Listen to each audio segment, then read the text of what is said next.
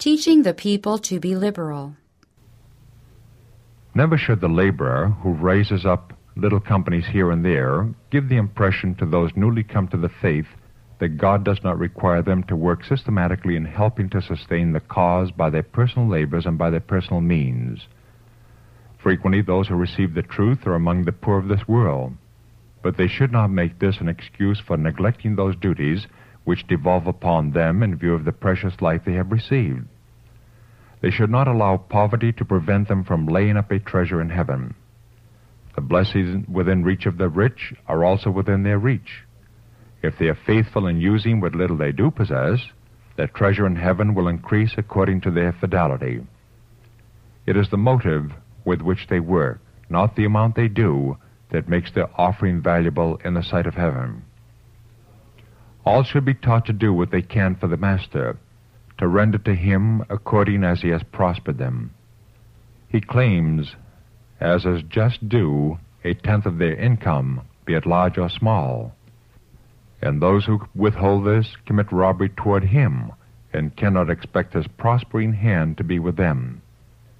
Even if the church is composed mostly of poor brethren, the subject of systematic benevolence should be thoroughly explained and the plan heartily adopted. God is able to fulfill His promises. His resources are infinite, and He employs them all in accomplishing His will.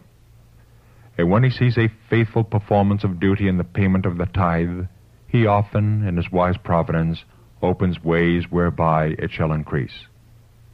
He who follows God's arrangement in the little that has been given him will receive the same returns as he who bestows of his abundance. The same is true also of those who cheerfully employ their talents of ability in the cause of God, while those who fail to improve that which has been given them will incur the same loss as if that little had been much. It was the man who had only one talent, but who hid that talent in the earth that received the condemnation of the Lord. God's plan in the tithing system is beautiful in its simplicity and equality.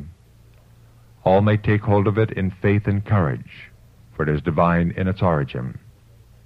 In it are combined simplicity and utility, and it does not require depth of learning to understand and execute it. All may feel that they can act a part in carrying forward the precious work of salvation. Every man, woman, and youth may become a treasurer for the Lord, and may be an agent to meet the demands upon the treasury.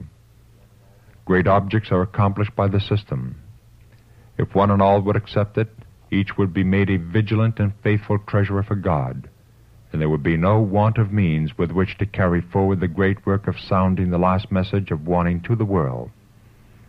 Testimonies for the Church, Volume 3, pages 388, 389.